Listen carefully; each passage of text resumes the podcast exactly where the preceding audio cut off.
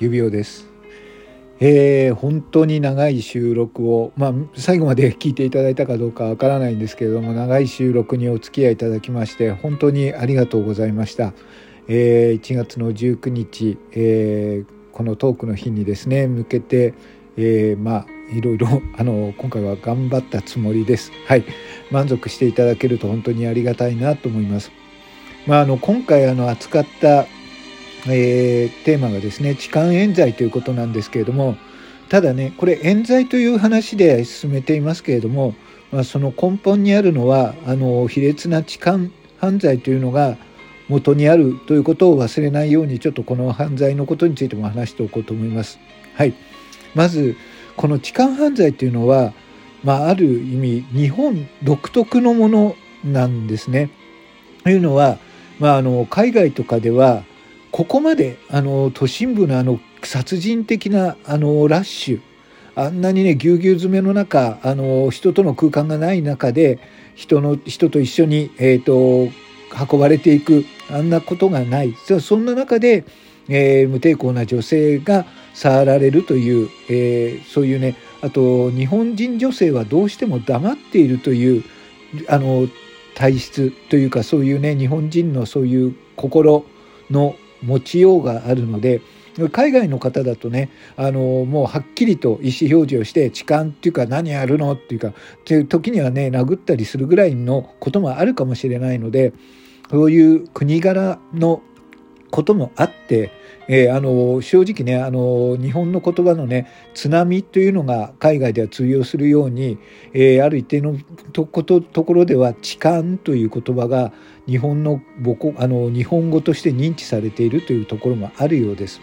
はい、でこの痴漢なんですけれどもあの、まあ、よくね性犯罪として捉えがちですけれどもあのこの今回の私もですねあの持っていたアダルト DVD が、まあ、あの妄想列車で、ね、痴漢電車で女子高生の誘惑みたいな形でなのでそういったものを持っていたがために、えー、痴漢犯罪をやったっていうところに拍車、えー、傍聴人なんかもみんなこの人には違いないというふうに思ったと思います。ただですねこれあの痴漢犯罪というのはあの性犯罪あの性衝動の、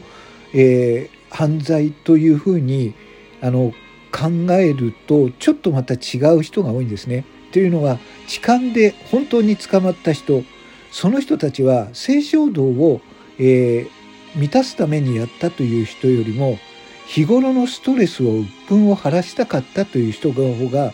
圧倒的に多い犯罪なんです。これどういうものなのかというと、まあ、仕事場なんかでですねあの上司なんかに例えばま部下の女性とかにも、えー、反抗されて、えー、何も言えなくてすごくストレスがたまるとかそういった理由で、えー、犯罪を犯す。つまり、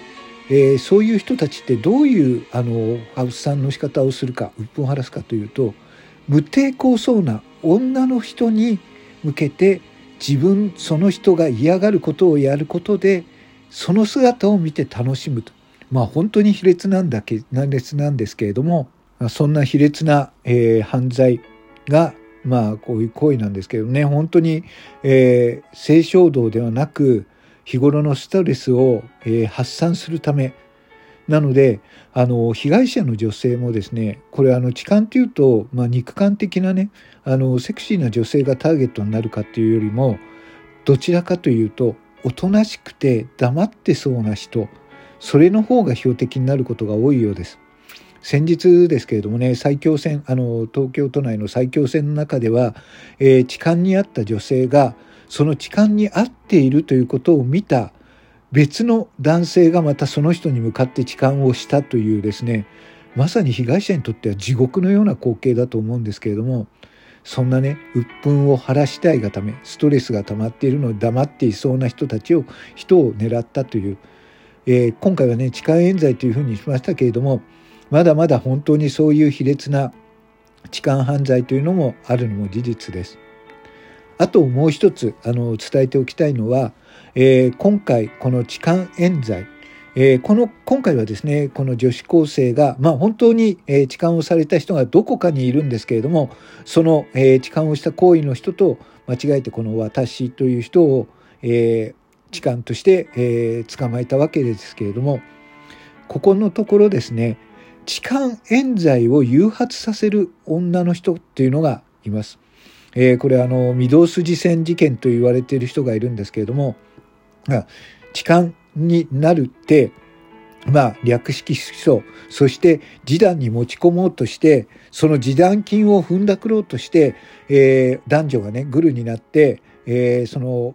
ね、あの痴漢として立て上げた人から示談金をせしめようとして、えー、犯行を行ったことがあるんですけども一環としてねやっぱりその人はあの痴漢はしてないと否定しててそしてあのこの女性の言うことの言動におかしさがあったので、えー、追及した警察がねあのいや実はあの男の人とグルになってこの人をはめようとしましたというその女性の自白があったんで、えー、立件でしたた事件なんですけどこれがもっとね狡猾な女性だったりしたらそれこそねあのお話の中で言ってますけれども女性が「この人痴漢です」って手を掴んだ瞬間から指摘逮捕ということでその人はたあの痴漢というふうに認識されて逮捕されてしまっているのと同じです。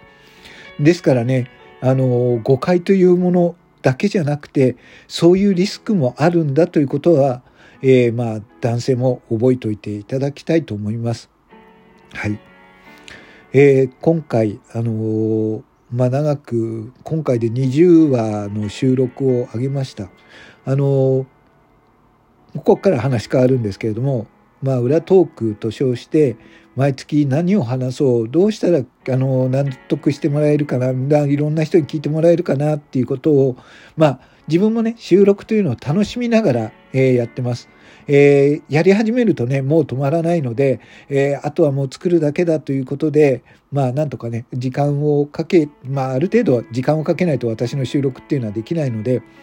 で終わった時にはねまた来月にはこれがまたあるのかっていう感じであのほっとまあほっとするっていうのが正直なところなんですよね。ああ終わったこれであげられるっていうなんとか形になったなっていう感じになります。ただね今回なんですけれどもまあそのこの前の話を作ってまあ終わったなと思った時に、まあ、ちょっと虚しさが、えー、襲ってきました。何なんですかねちょっと懐かしいあの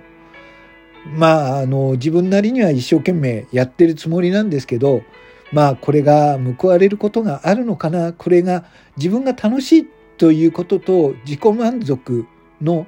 葛藤の狭間に落ちちゃったのかな？と思うような気持ちになりました。はい。あ来月はね頑張ってまた収録上げれるのかな？そう上げないといけないなという気持ちにはなってるんですけどまあちょっとね強い気持ちを持ってまた、えー、来月のトークの日も楽しみたいなと思います。最後まで本当に本当に最後まで聞いていただきありがとうございました。感謝します。指輪でした。